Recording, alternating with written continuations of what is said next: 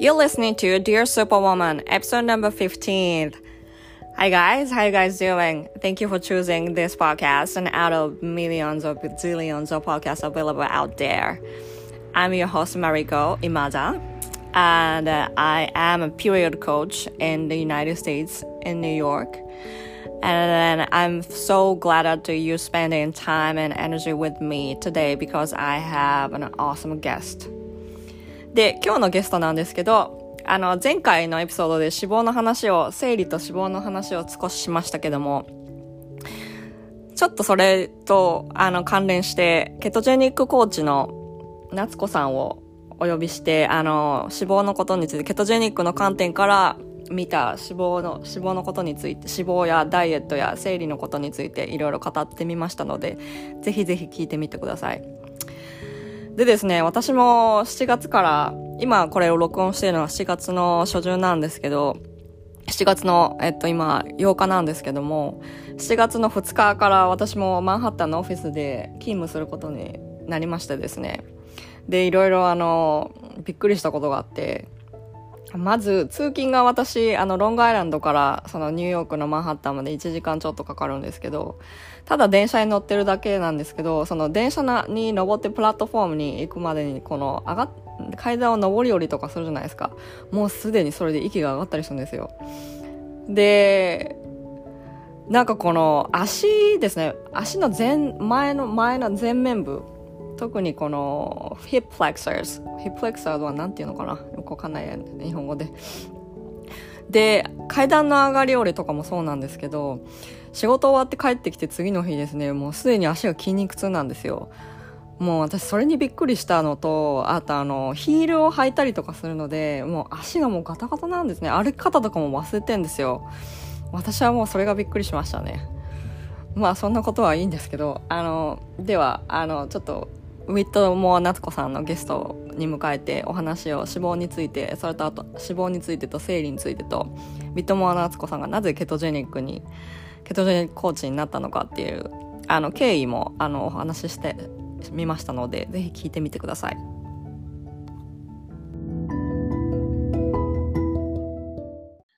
じゃあ夏子さんこう、えっと、おはようございますですニュージーランドは。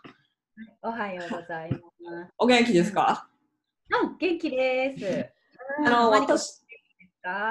まあ、あの、家の中にまだずっといますけど、まあまあ元気です。うん、もう明日から行きますけど。あの、夏子さん、あの、聞きたいことがちょっといろいろあって、夏子さんの。で、夏子さんはケトジェニックコーチなんですよね。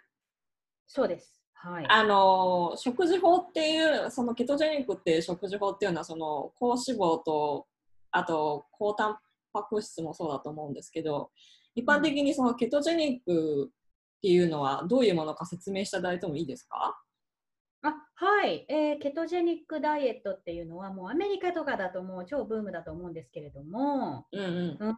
あの低糖質で高脂質な食事なんですね。うん、うん、低糖質っていうのは、まあ、穀物であるとか、まあ、お砂糖であるとか、まあ、果物もそうですね糖質の高い果物を取らずに、えー、その代わり、えー、引き算したカロリーを脂質タンパク質で足してあげて、まあ、摂取カロリーはほぼ変わらないようにしてただ内容を変えるっていうことですね。なので栄養価の高い食品をしっかりととって体を満たしてあげて体の、解毒作用にあの解毒の消化器官に負担をかけるようなお砂糖であるとか、えー、小麦製品であるとか穀物類をですね除くということになります。はい、これがケトジェニックダイエットですね。うんケトジェニックは夏子さんはどうしてケトジェニックダイエットをどういうふうに知り合っあななんていうの知り合ったというかケトジェニックダイエットに出会ったんですか？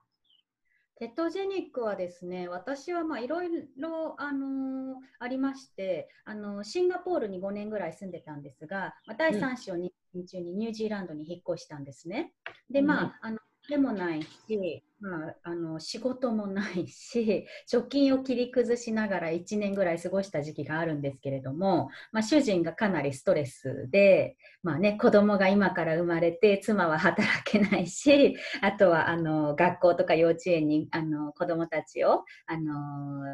落ち着かせなきゃいけないっていう上の子たちのこともあるしいろんなプレッシャーがあって彼がね あの押しつぶされそうになってたわけですよ。その時にまあなんかこうジムに通い始めるとジムに通い始めて運動をするとすごいまあストレスもリリースされるしであの、まあ、自分の体づくりにフォーカスしたいっていうふうに主人がね言うようになって、まあ、そのメンタルヘルスですよねそのすごいプレッシャーストレスの中運動することによって発散しててで体づくりにフォーカスすることでそのいろんなモヤモヤがこう忘れられるみたいな。で同時に彼は何かでその食事筋肉を落とさずに体脂肪だけを落とす方法っていうのを調べたらケトジェニックにぶち当たって主人が先に始めたんですよ。うんが、まあ、もともと体脂肪を落として筋肉維持したいっていう目的だったんですけれども、なんだかどうもメンタル面がめちゃめちゃクリアになったと。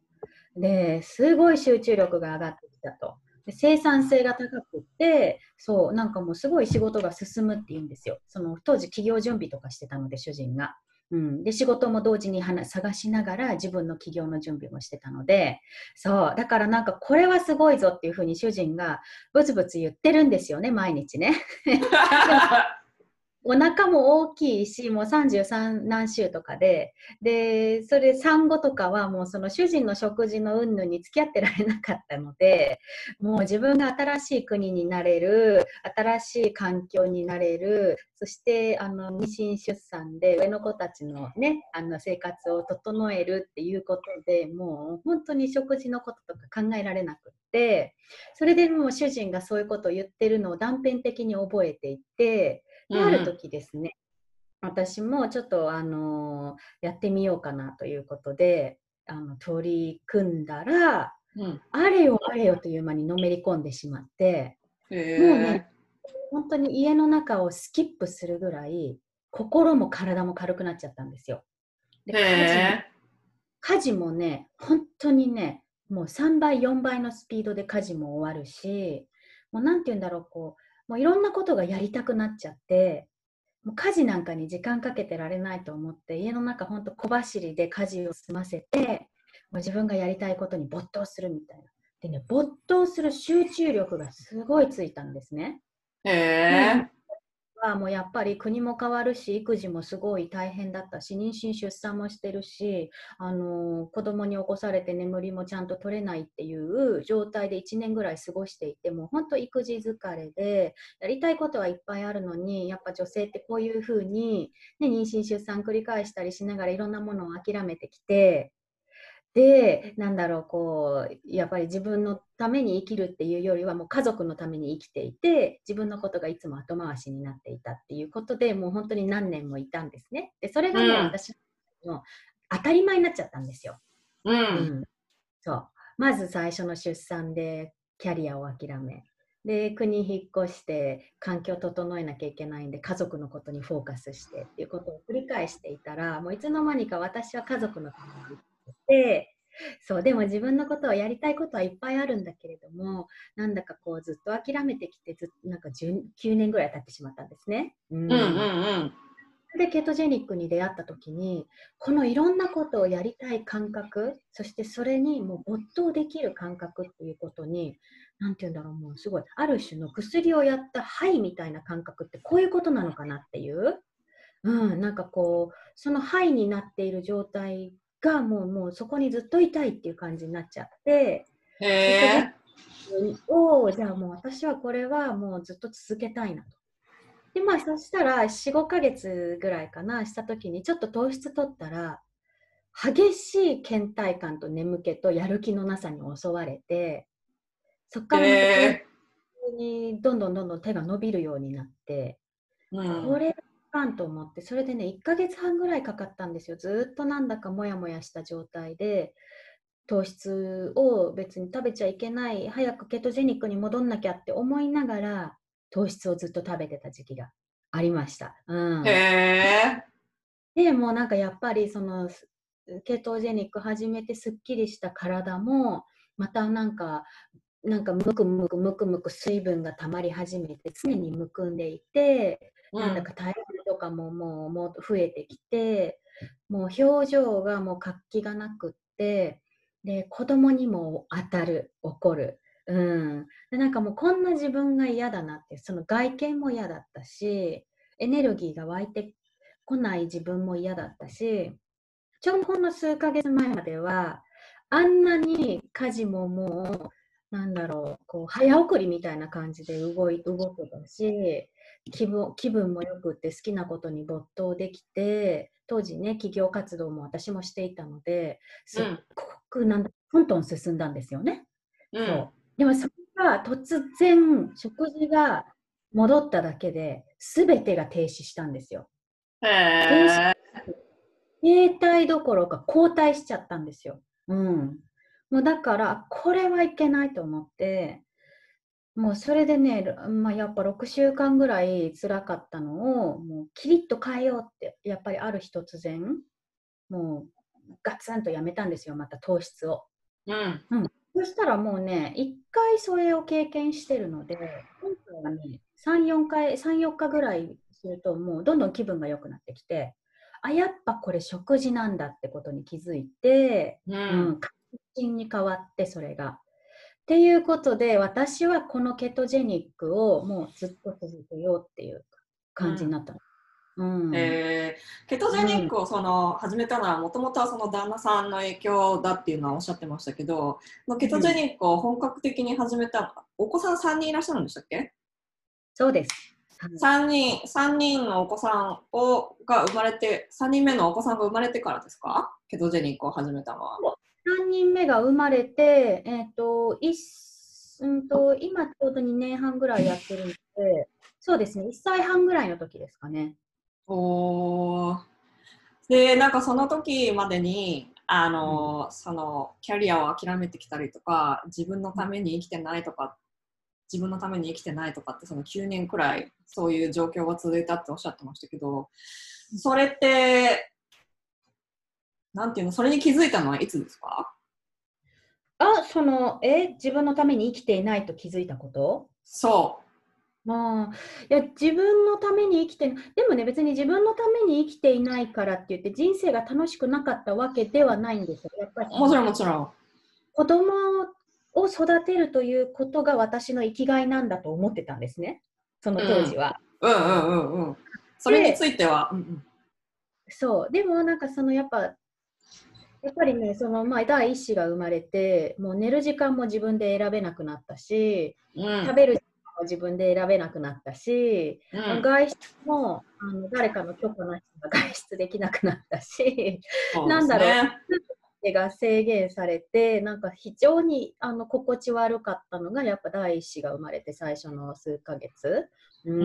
ん。1年ぐらいそういう状態でまあまあでも育児大好きだったのでそこに喜びを見出して楽しくは過ごしてましたけれどもやっぱ子供が生まれるってことは自分の自由を手放すことなんだっていうのはね、うん、やっぱそこそのじもう今長女が10歳だから10年前に気づきましたね。おうん、そう私は子供がいないのでそういうなんかこうキャリアを手放したりとかその子供子育て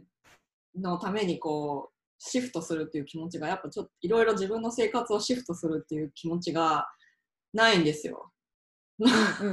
だからなんかそういうのをちょっと聞きたいなと思ってたんですけどででもそのケトジェニックに出会ってその活力っていうかそのエネルギーが湧いてきてその集中力も上がったんですよね。そうそれでなんかそれにそのケトジェニックに気づいてその家事もガンガン進んだりとかしてそれであのいろんなことがやりたいなっていうのは自然にこう感じてきたわけですね。湧いてくるんですよ。おうん、そこで起業も始めたんですね。そうそうそう、まあもともと何か自分の持ってるスキルを使って子どもの生活に影響を与えないで自分がそのなんていうんだろう子どものことはちゃんとやりつつ仕事ができる環境っていうのを常に、まあ、やっぱ模索してたわけですね子どもが生まれてから。うん、うん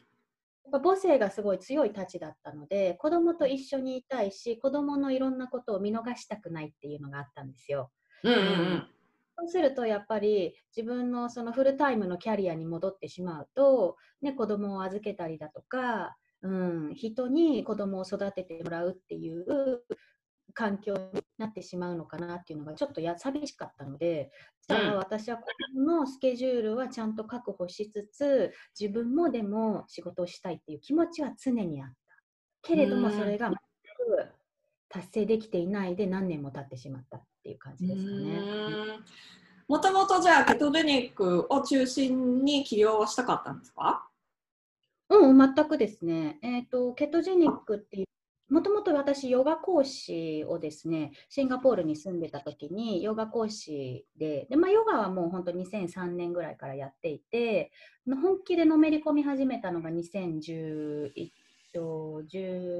年ですね。うん、うん、第2子が生まれてからやっぱり自分の時間が取れないっていうことですごいあの悶々としたのでヨガに行き始めすごい解放されたわけです。でそこからヨガにのめり込んでで、まあ、ティーチャートレーニングを受けて講師になってでその後産前産後ヨガとかあとはあのマインドフルバースっていう出産の、ね、ための、えっと、マインドフルバースっていうティーチャートレーニングコースも受けたりしたので、まあ、常に女性のポートをしたいなっていう気持ちがあって、うん、で、まあ、ヨガを教えてましたし、マインドフルバースとしてその妊婦さんのサポートをしたりであるとか、うん、産後のエクササイズであるとかっていうことをあのずっと教えてきたんですよ。うん、それでニュージーランドに越してきて、まあ、もう本当に大変だったので、まあ、全ての、あのやりたいことが全てストップせざるを得ない状況になって、まあ、新しい国、新しい文化、新しい人間関係で仕事もなくって、まあ、9ヶ月ぐらいずっとスーツケース暮らしだったんですよね。まあ、きつかったんじゃない？いや、相当ね、あれは今までの人生で一番暗いトンネル歩いてた9ヶ月間で、うん、まあなんか大変だったんですね。だからこのトンネル抜けたら私どうし何しようかなっていうのを、なんて言うんだろう、こう、瞑想とかしながら考えた時期ですね。うん。で、で、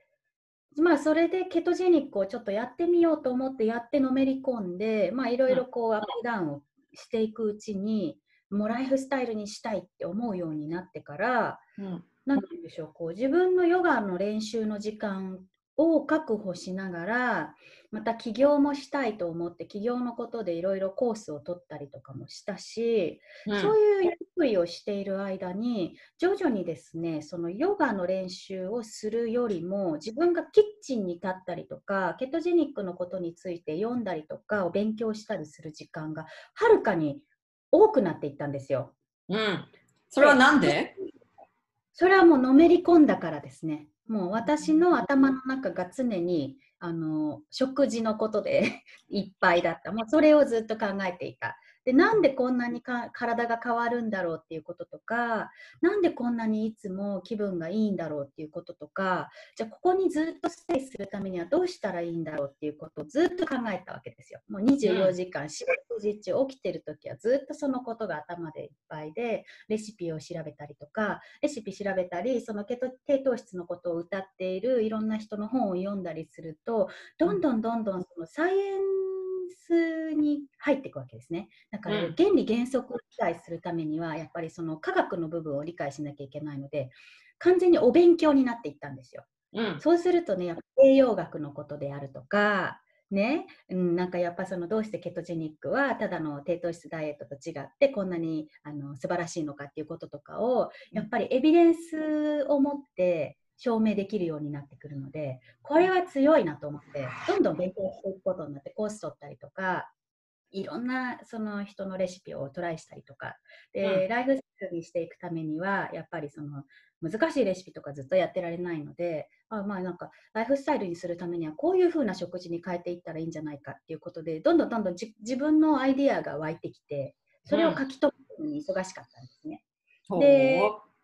気づいたらやっぱヨガ講師なのに私家でヨガを全然練習してないじゃないかっていう罪悪感が生まれ始めたんですよ。うっそ私ヨガ教えてたけどあんまり練習してなかったよ。やっぱりそのヨガ講師だからヨガを練習しなきゃいけなくってでヨガの時間が取れなくなってきて私はケトのことばっかりをやっているっていうことにある日気づいたんですね。うんうん、その時に私はヨガよりも今はケトジェニックのこととか食事のことにこんなに時間を使っていると。そして自らの選択でそういうふうにしていてヨガの時間を削ってまで私はこっちに時間を割いているじゃあそれが仕事になるんじゃないかっていうふうにある時思ったんですよ。おケトジェニックについてもう自分ですごい書き留めていたし文章もあの長いの書いてたんですよ。でまあそのまあ、自分のその何て言うんでしょうねいろんなまあケトジェニックのジャーニーがあってその経験をシェアすることによってケトジェニックをやりたいという人に対してのその励ましにもなるし参考にもなるしこれをやっぱり人に伝えることで私はすごい役に立てるってことに気づいたんですね。うん、うん自分がいろいろこう研究してキッチンに立って食事を変えてそうすると体の反応が変わってで自分の体を観察してそうするとこういうバランスで食べるとこういう風な体の変化が起きるとか、うん、やっぱ炭水化物をこういうオケージョンで食べた時にこんな変化があったとかこんな辛い思いしたとか、まあ、あとはね1年2年ぐらいこうやっぱり行事をあの人巡りさせるとですねやっぱクリスマスがあったり誕生日があったり季節の行事があったり人が集まったりっていうことでやっぱりどうしてもその脱線するタイミングっていうのは必ず訪れるわけですよ人生はね、うん、そうね、これをね楽しみながら脱線しても戻るスキルっていうのをだんだん身につけ始めて。ほう臨機応変に食事を変えられる自分っていうのが要は自由自在になってきたわけですね。うん、うんうん、だからやっぱやればやるほど変わる。それが面白いと思った。うん、なんかこのケトジェニックに出会ったことによって夏子さんの場合はこう人生になんかこう余白が増えたのよね。人生変わったんですよ。もうまさに110度変わったんですよ。ね、余白が増えてエネルギーも戻ってきてその余白分いろいろエクスプロアしたのよね。なんかそんな感じがする。そう、それでね、今、前のお話でも出てきましたけど、うん、あの、低糖質ダイエットとケトジェニックダイエットと大きな違いは何なんですか？ああ、低糖質ダイエットとケトジェニックダイエット。やっぱ低糖質っていうのは、皆さんね、うん、あの炭水化物を減らすことに多分意識がいってるんですよ。うん。うん、ケトジェニックっていうのはいかに脂質を増やすかっていうことにフォーカスがいくんですね。うんうんうんうん低糖質ダイエットやってる人っていうのはやっぱり糖質を減らしているんだけれども減らした分のエネルギーを他であのカバーしきれていないので体があの足りない足りないになってきて続かなくなっちゃうんですよ。うん、うんそれはあのどういうふうに気をつけたらいいの？その脂肪脂肪はどれくらい取んなきゃいけないとかこのタンパク質もどれだけ取らなきゃいけないとかっていうのは人によって違うのよね？そうですね。うん。やっぱりね、身長とか体重とか、持って生まれた骨格筋であるとかっていうことで、うん、あの基礎代謝量っていうのが全然変わってくるので、うん、うん、例えば私151センチですごい身長低いんですね。で主人は187センチあるんですね。うん、うんからやっぱ同じ食事してたら私の方が太るのは当たり前で、うん、だからやっぱその人のそれぞれに合った計算方法とかがありましてであの目標の体重設定であるとかあと毎日の運動量によっても全然違うので、うん、うん、えー、そしその脂肪を増やすっていうのもあの消化力とかには関係ないんですか？脂肪を増やす。脂肪を増やすと消化力、うん、例えばタンパク質と脂肪をいっぱい取るとこの消化力の弱い人なんか胃が痛くなったりとかしますよね。うんうんうんします、ね、私もそうだったんですけど。うん、で私もしばらくケトジェニックを夫はやってたのでやったんですけどすぐあのケト湿疹が出ちゃってたんですよ。今もそうなんですけど、うん、これねもう全然慣れないの。治りませんあの治るっていうかその水を飲んだりとかよく洗ったりとかすれば治治るっていうかあったんですけどケトジェニック始めるともう絶対もう夏とかはもうすぐ出ちゃう。ケト湿疹がすっごい出ちゃう。このケト湿疹ってその、まあ知らない方のためにまあこちらで説明するとそのケトジェニックになるとその汗がどっちなアルカリ性なのかな？どっちかっていうとアルカリ性になっちゃったりするのでそれであの湿疹が出やすくなったりとかするんですよね、汗が出ると。ああ、なるほど。そういうことなんだ。そうそうそう。で、それで、その、私の場合はそのブラとか、それでヨガとかでケトジェニックの時にブラをしてると、そのブラの周りに湿疹がブワーって出ちゃうんですよ、ヨガやったとか。で、あ、これまたケトジェニックの、あ、ケト湿疹だとかってなると、あの、やっぱその炭水化物を少し増やさなきゃいけないんですよね。で、うん、炭水化物の量とかも、そのケトジェニック、そのどれくらい脂肪を取ったらいいかとかっていうのも、やっぱ個人的にいろいろ違うんですよね。さっきもおっしゃってましたけど。だから、あの、一概に、その、脂肪は何グラム取って、その、タンパク質は1日何グラム取って、で、野菜は野菜で繊維をこれくらい取ってとかっていう基準はやっぱないんですよね。あのね、あの、もちろんありますよ。基準値はね。ただ、その何十グラムから何十グラムのこの間で自分の体の反応を見て調整していくっていうアプローチなんですよ。うん、うんうん。だからやっぱりさっきおっしゃってたように私もあのケトサロンって言って3週間本当にケトーシスに入ってケトジェニックをライフスタイルにしていくためのこの1週目2週目3週目でこうアプローチを変えていくサロンっていうのがあるんですけれどもそのうちの1人の女性がやっぱケト湿疹が出るたちたちだったんですね。うんうんうん。であのね、彼女の場合は1回出た出てそれで収まったんですけれどもどうしたかというとやっぱ炭水化物の量を増やしました。うん、うん。うん、やっぱそういう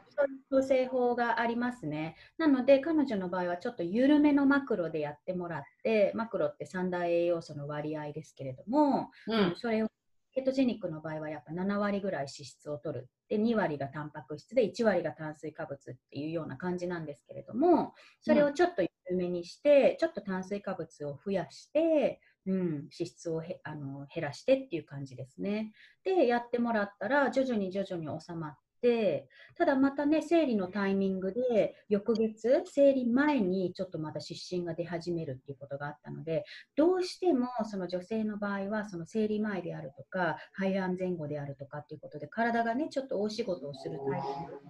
が必ず訪れるので、その時にやっぱり体にストレスがかかっているので湿疹がやっぱそういうふうに出てくるみたいな。うん、うんその今おっしゃってたその生理のことなんですけど生理が必要なた生理がその定期的に来るためにはある程度この炭水化物って取らなきゃいけない人もいらっしゃると思うんですよ。うん、でそういう時そういうのってどうやったら分かるんですか？ああ生理のタイミングとかでその炭水化物をちょっと増やすタイミングっていうことですか？そう例えばそのケトジェニックをずっと続けててそのいきなりその私みたいにケトジェニックになった時に私一回生理止まったんですよ。うん、で排卵のタイミングとかもうまくいかなかった。排卵の多分タイミングもあってそういうの全然考えてなくていきなりケトジェニックとかやった時あってで生理が止まっちゃったんですよね。でそれで私少しでそれでケトシッも出たままあってで少し炭水化物も増やしたんですよ、うん、そしたらやっぱ戻ってきたんですよねで、多分人によってはある程度炭水化物が必要な人とかもいると思うんですけど、それって自分の体って炭水化物は多少必要なんだなっていうのは、どういう、どういうふうに分かる感じなのかしら？うん。やっぱりケトジェニックをやってみて、そう方針、うん、あのケト湿疹が出たりとか、あとは体調が優れないであるとか、まあ、体調が取れないかどうかっていうと、やっぱ1回ケトーシスに入って、2、3週間ぐらいトライしてみてからの判断になると思うんですけれども、うん、うん、やっぱりね、あの合うか合わないかって体の体質が本当に糖質回路から脂質回路に変わるので、ガラリと体質が変わるので、うん、あのやっぱり1週間やそこらじゃ判断できないんですね。うん、えーが変わってそこから2週間ぐらいやってみて何でもそうですけれども習慣化するっていうことはやっぱりすぐには達成できませんからだいたいね21日ぐらい同じことを毎日続けると物事って習慣化してくるっていうんですね。うん、なので、やっぱそういうあのデータとかもあるので、21日間はやってほしい、そういった意味で私も3週間のサロンっていうのをやってるんですけれども、うん、21日ぐらいやった中でどういう反応が体に出てくるかっていうのをもう本当に毎日綿密に計算して観察をして、うん、それであの判断するっていう感じなんですよね。おうん、じゃあやっぱ生理周期で、うん、どうぞどうぞ。3週間もあればやっぱり生理が来たりとか、うん、あの排卵が来たりとかっていうことがあって、そうするとね、どうしても女性の場合は排卵日前後ぐらいっていうのは食欲が増してきたり、体が水分を溜め込みやすかったり、体重がいきなり1キロぐらい増えたりとかっていうことがあります。生理前も同じですね。食欲が増してきて糖質欲しくなりますね。うん、うん、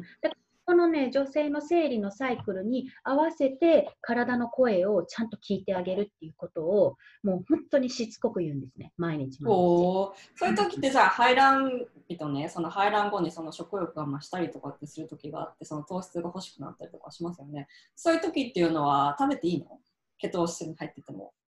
あの食べますけれども、食べるものの種類には気をつけてもらいますね。うん、えー、例えば糖質取るとしたらその生理排卵後のその応体期の時そういう時はどんなものどんな糖質を食べたらいいの？あのー、ね排卵期はあのグルタサイオンっていう栄養素があるんですけれども例えばブロッコリーとかアボカドとかあのリンゴとかパイナップルとかねそういったものに含まれるものがあるんですよ栄養素が、うん、そういったものをね排卵日前後に食べるといいって言われてるんですね。うん、でちょっとリンゴを夕飯の時にりんご半分食べたりとかパイナップルを排卵期食べ5日間ぐらい食べたりとか、うん、あとはあのブロッコリー増やしたりアボカド増やしたりほうれん草増やしたりとかっていうことでそのグルタサイオンっていう栄養素を排卵期にちょっと増やすといいっていうふうに言われています。であとはねやっぱちょちょっと糖質高めであげる。そうすると体がね、あのー、なんて言うんだろう、必要なところに糖質を効率よく運ぶことができるので、安心できるわけですね。うん、で、その、じゃあ糖質って言ってもさ、いきなりなんかこうパスタとか白い、その、例えば白米とかは、とか、玄米とか、玄米はまだいいのかな？玄米はでも一応ケトーに入りづらくなっちゃうんだよね、多分ね。繊維が多いけど。うん、そう。穀物じゃない方がいいですね。じゃあ野菜でってことなのね。あのね、えっ、ー、と、ただ、お芋類、うん、いいと思います。お芋類でさつまいもとかでトライしたり、うん、そのそのタイミングでじゃがいもサラダにしたりとか、あとは、えっと、フルーツ、フルーツもいいと思いますよ。まあ、ただいきなり、例えばなんだろう、マンゴーとか、みたいなものだとかなり糖質上がっちゃうので、ぶどうとかね。そうね。そうねうん、じゃなくて、りんごとか梨とか、うん、あのあとベリー系もいいんじゃない？多分。うん、ベリー系はいいですね。ベリー系は本当にすごくあの低糖質果実なので、ケトジェニック中も全然食べて OK。うん、なので、あのー、そう、野菜とかお芋類、あとは野菜の中でも、あのー、あフルーツと、あとは野菜の中でも糖質の高めのお野菜とかね、例えばかぼちゃであるとか、あの根菜類であるとかっていうものを取ることによって糖質を上げることって簡単にできるので、うん、なるほどね、うん、そのケトーシスに入ったっていうのはその多分あのストリップ使うんだよね、うん、ストリップのおしおしっこのこのストリップ使ってケトーシスに入ったか入ってないかって見るんだと思うんですけど、うん、ケトーシスに入っ例えば何にもその何にも考えてなくてケトジェニックをやってなくて今日から始めたいとかっていう人がいてでその大体その何にもやってない人がケトケトースに入るまで大体どれくらいかかるんですか？そのケトジェニックのダイエットを始めて。うん。やっぱね、はい、ケトーシスに入るのも個人差があるんですけれども3日目に入る人いれば、うん、やっぱ3週間ぐらい経ってもなんかあんまりそんなすっきりしないっていう人もいますし、うん、うん個人差ありますね。そうなんだ。で、食べ物なんですけど、その低糖質っていう低糖質っていうものとあと GI 食べ物の中に GI 値のやつありますよね。あの糖尿病の人があの目安に使う、うん、あのか結構関係あるんですか？なんか結構 GI 値の低いものをとりあえず食べ糖質を取るんだったらその糖質の中でも GI 値の低いものを食べなきゃいけないっていうまあ、あるんですか？いや、やっぱりその計算的に糖質を増やす時期だったら低 GI 値のものを選んだ方がいいとは思います。うん。急激に血糖値を上げないのが低 GI 値なんですけれどもね。うん、うん、でも厳しくやりたいんであれば、やっぱ低 GI 食品でも時間がかかるだけで上がるは上がるので、結局上げちゃうんですよ、血糖値を。だから低 GI 食品を、だからって言って、ヘルシーなイメージを持って低 GI 食品を選んでいても結局は血糖値上げてるから、ケトジェニックをやりたかったら、やっぱその辺もあの意味ないですね。なるほどね。じゃあ、ケトジェニックをこの導入する上で、脂質がすごい大切になってくると思うんですけど、その脂質の中でも特にその取らなきゃいけない脂質っていうのは何ですか？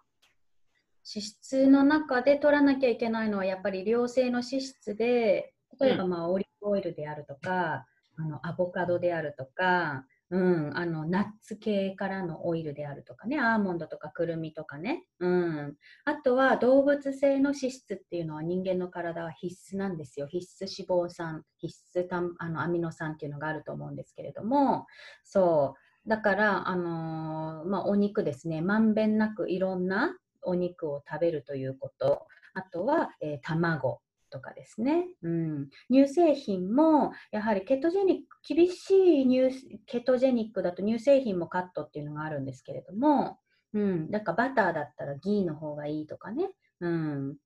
そう。であの例えばヨーグルトとかチーズとかあとは、えーと牛乳の類は取らないとかっていう人もいます。ただ、まあ、そこまでしてしまうと、ちょっと楽しみが減ってくるので、うん、私はチーズ大好きだしね。食べるものないっしょ、だって。いやいや、そんなことは実はないんですよ。あの肉なんて食べれるシーフード、野菜、えっと、魚とか貝類とか、あとはあの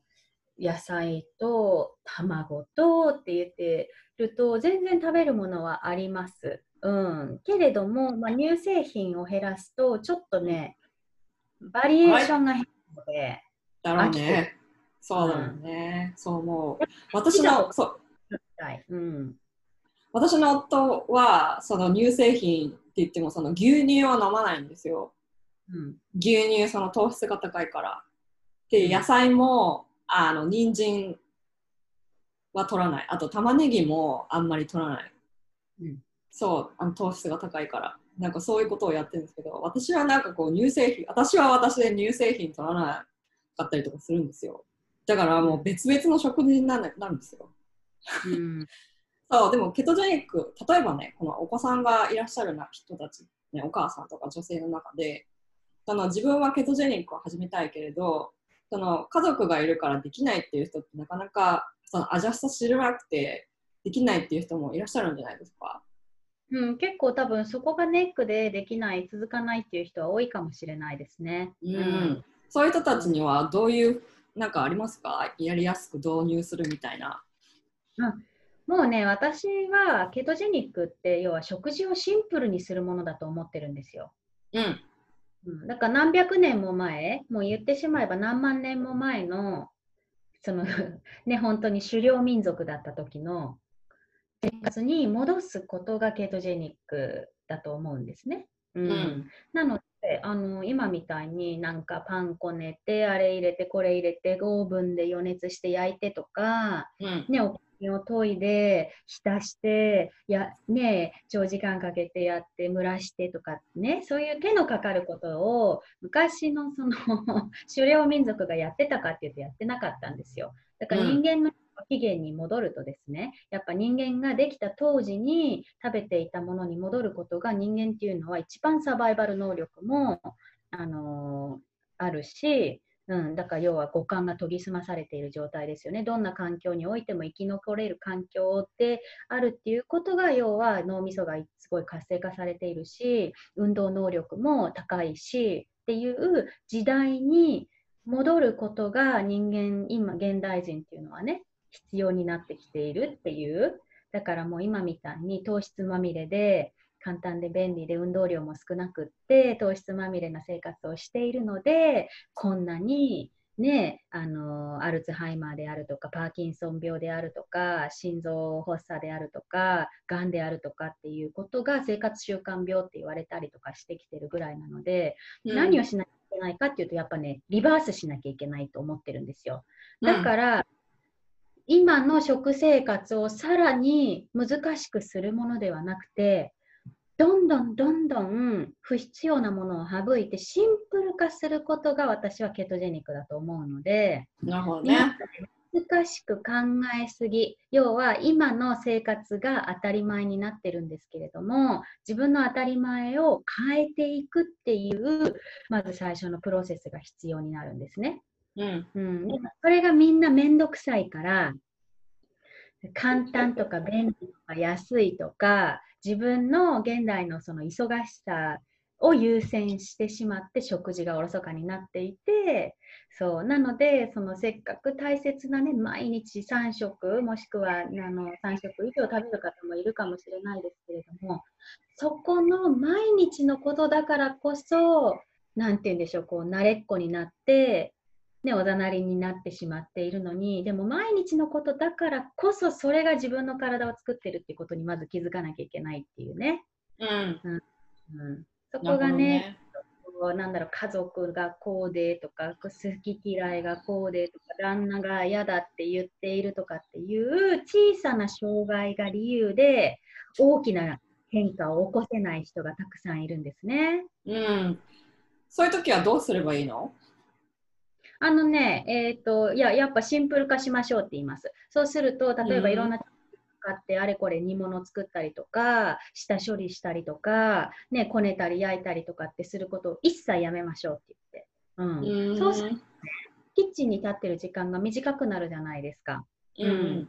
で何が起こるかっていうとスーパー行ってる時に要は例えば今まではスーパー全部のコーナーに行ってたのが必要なコーナーが劇的に減るわけですね。うん、うん食料庫がすっきりしますね。うん、だからみりん使って酒使って、えーと、醤油だ砂糖だこのバランスがどうだっていうことも全部なくなります。もうシンプルに醤あの醤油とか塩とかあとはあのスパイスとかハーブとかを適当に振るぐらいの味付けで、うん、だからもう必要ないソースとかケチャップとかなんとかだしとかっていうのを一切もうカットしてもらうんですね。そうすると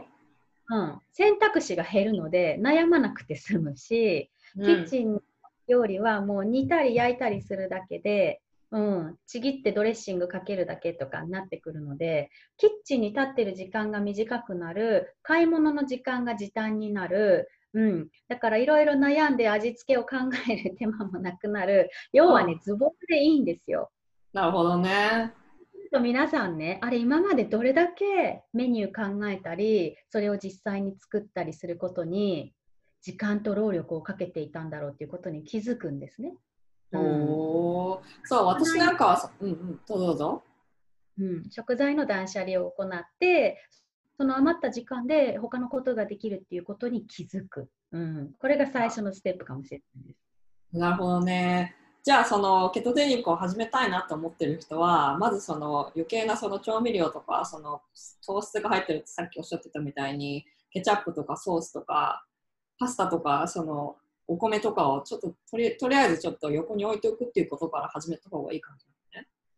うんうんうん、逆にその脂質を高めていく上で取っちゃいけない脂質って何なんですか？あのー、やっぱり自然界に存在しない脂質ですね。あの OK、じゃあマーガリンとか？そうそうそう、トランス脂肪酸とかはもう多分あの皆さん知ってると思うけれども、本当に有害なので、でこれっていうのは自然界に存在しない油、人工的な油なので、もうそもそも排除しなきゃいけないですね。うん、なるほどね。あの植物油、例えば日本でサとか、ね、そうなの、そうなの。かっていうことでそのいろんな歌い文句で歌われやあの大量生産されている植物油ですね。うん、で植物油も例えばなんだろう、えっと、シードオイルグレープシードオイルとかはあの避けた方がいいです。やっぱりなんで？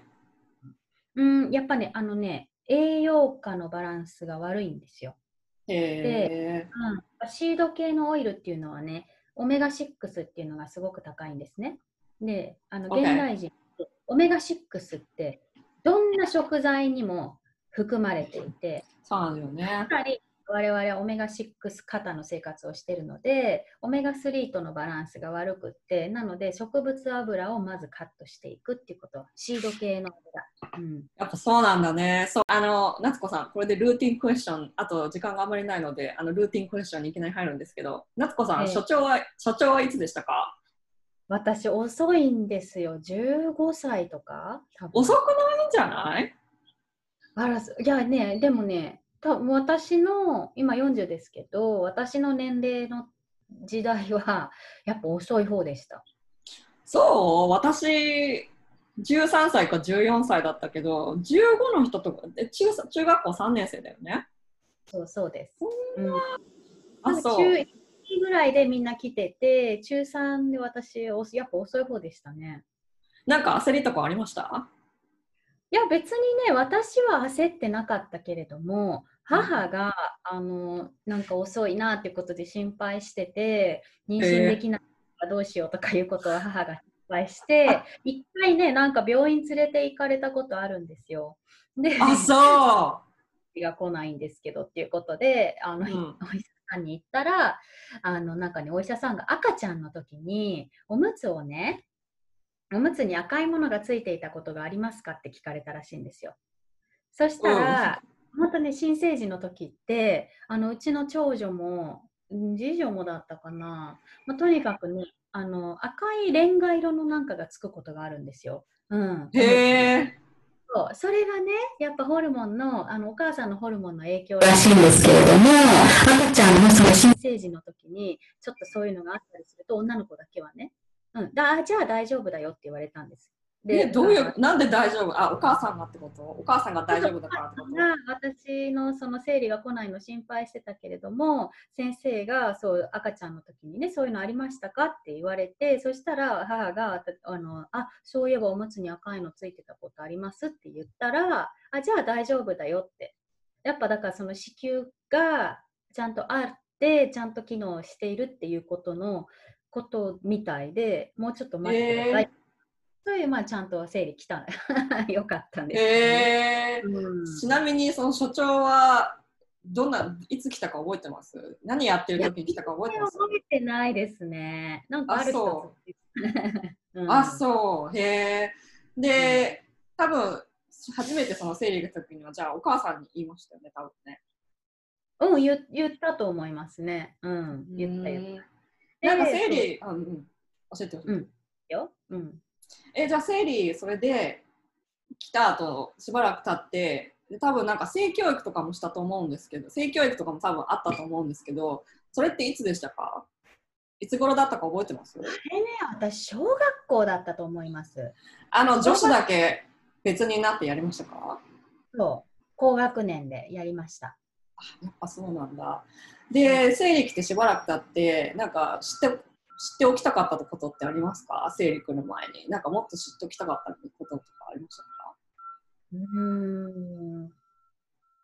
その当時は別に何も考えてなかったけれども、うん、まあ、今こう仕事をして女性のねそのあのホルモンバランスのこととかに関してすごいサポートをしてるのでやっぱりねあのね生理前の食欲とか生理の時に肌荒れとかすごいじゃないですか思春期の時って。うん、ね、太りたくないとかっていう時期にすごいやっぱ太ったりとか食欲が増してきたりするじゃないですか。私かなり砂糖中毒だった歴史があるので、うん、なんだろうやっぱねその当時に今みたいにその低糖質にする食事が女性のホルモンバランスを整えるのにすごくいいっていうことをもうほんとティーネイジャーの時に知っておけばこんなにそのぽっちゃり体型だったりとか過食してしまうとか砂糖が止まらないっていう悩みを抱えたまんま10代20代を過ごさないで済んだのになっていうことをやっぱケトジェニックをやって思ってることですね。だから当時私がもっと砂糖を食べない生活ができていればもっともっと若い時に何だろう生きるの楽だったかなって思います。すごいわかるそれ。あの、うん、私もその生理がおかしくなるまで食事がこんなに自分の生理にかか関わってくるかっていうのは全然考えなかったもん。全然考えなかった。で、学校で習うことって考えててもなんか家庭科の授業で栄養素はこんなのがありますよとか、炭水化物と脂質とタンパク質を取りますよとか、そういうなんかバランスのことは習うけど、この栄養のバランスと自分の体のことってなんかつながつなをつなげてやる授業とかなかったじゃない？なかった。うん。なんかそういうのやっぱあった方がいい。そういやあった方がよくっていやまあここでこあの、ね、こうお話ししてる中であれなんですけどこのね半年ぐらい私ずっと考えててそのやっぱりティーンネイジャーの時からの正しい知識っていうのが、ね、20代とかその30代前半とかの女性たちを救うなって思うんですよ。わかる極端なダイエットとかすごい痩せてガリガリに憧れたりとかってこと特に日本人の女性とか、まあ、アメリカニューヨークとかねやっぱ外見をすごい気にするソサエティで生きている人たちっていうのはとにかく痩せたいとにかくガリガリの方が素敵みたいなのがあってそういう概念をやっぱり無理な、ね、ダイエットでそういうものを達成する概念を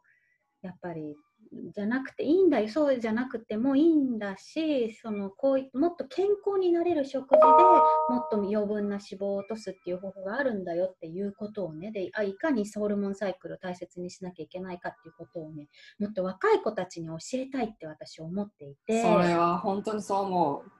う、うん、本当にそう思う。学校で習わないことの方が大切だったりするんだよね、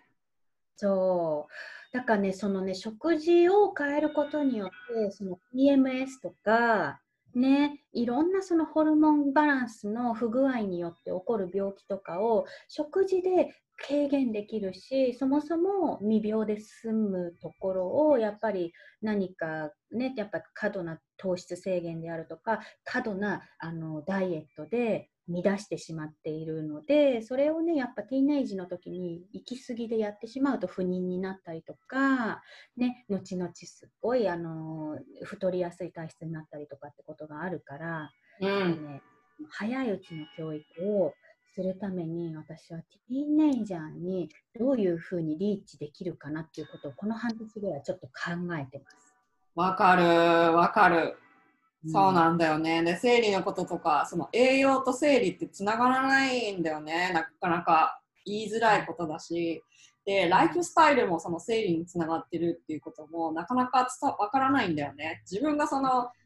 妊娠したいなって思った時点でおかしいなって思ったりとか、その自分のその生殖器に関するそのどういうふうに生理が生理の仕組みが自分の中でどういうふうにその自分の体の中でどういうふうになって生理になってるのかとかそういうのがなかなかつながらないんだよね。自分がその子供を産みたいなって思うまで、うん、そうそれでそれまでその生理っていうのがあのいやもともいらないものとして取り扱われてるから、うん、それでなくてもいいものとして取り扱ってるよねみんな。みんなっていうか、うん、多くの人がそう、鬱陶しいと思うからね。そう、まあ、痛いと、痛い人は痛いからね。で、PMS もあるしね。そうなんだよね。私たちの道は長い感じがするわ。そう考えると。いろいろやることいっぱいありますね。お互いに。あります。うん、うん。ありますね。いや、そう、だからこういうふうにメッセージ配信発信をね、していって、どっかでそのティーネイジのお母ティーネイジャーのお母さんであるとか、まあ、ティーネイジャー本人でダイエット悩んでる方とかにどうやってリーチできるかなって思うとやはりねその大学で、うん、あの講義させていただくとかゲストとしてうん、もしくはそのやっぱり中学校高校に出向いてそういったお話をさせていただくとかっていうことにもっとオープンなあの先生方とかねがいらっしゃればいくらでもするんですよ。うん、そうね、そうなんだよね。だからまあいろいろ敷居が高いところもあったり低いところもあったりするからね日本は。それ一応でもやってみると楽しいかもしれない楽しいよねきっとね。うん。うん、そう。やっぱそのねまあそういったことっていうのはなんて言うんだろう。別にこうしなきゃいけない、ああしなきゃいけないっていうことよりも、知っておくと将来自分の選択をするときに選択材料になるので、知っておいてねっていうアプローチ？別に、うん、あのあれしなさいこれ食べなさいあれをやめなさいっていうことを言いに行きたいんじゃなくて、まあ、私の経験であるとか学んできたことをシェアする場がティーネイジャーの方とか20代前半の方とかにシェアする場があればいくらでもね広げられるんですよねっていうことで、ね、本当だよね。本当ですよそれは。もう、うん、そうインスタだけの発信じゃなくていろいろリーチリーチしたいところ私もいっぱいありますそうそうでそうなんとなくこのお互いの野望を語ったところで 終わりたいと思います。はい。今日はどうもありがとうございました。ありがとうございました。すごい楽しかったです。ありがとうございます。楽しかったです。こういう話をね、できる人ってそんなにね、多くないのでね。まあそうですね。では、ありがとうございます。そしたら、はい、ありがとうございます。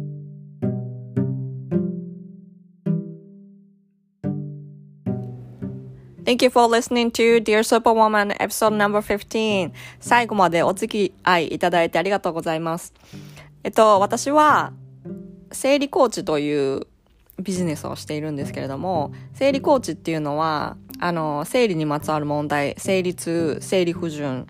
PCOS などなどですね。これを、あの、食生活やライフスタイル全体を見ながら、あの、根本の理由を見つけていくっていうお仕事をしていしています。で、特に生理痛とかっていうのはこのホリスティックに解決しやすい問題だったりとかするので、もし、あの、詳しく知りたいなと思ったら私のウェブサイト、マリコイマダ .com まで、あの、見てみてください。そして、えっ、ー、と、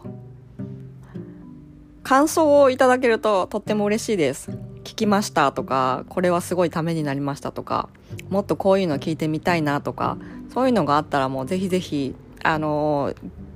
インスタグラムの DM でお知らせください。すごい嬉しいです。で、私も前の自己紹介のエピソードで言いましたけど、サイキックリーディングは、あの、やっています。サイキックリーディングは、えっと、インスタグラムの DM でもやってます。ツイッターの DM でもやってますけど、ツイッターの DM よりもインスタグラムの DM の方が最近は、あの、お問い合わせをいただくことが多いので、そちらでやっています。このサイキックリーディングに必要なのは、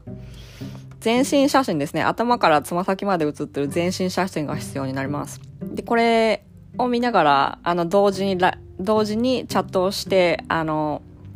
リーディングしていきます。で、もしご興味があれば、インスタグラムの DM にお知らせください。それではまた次のエピソードまで。See you later!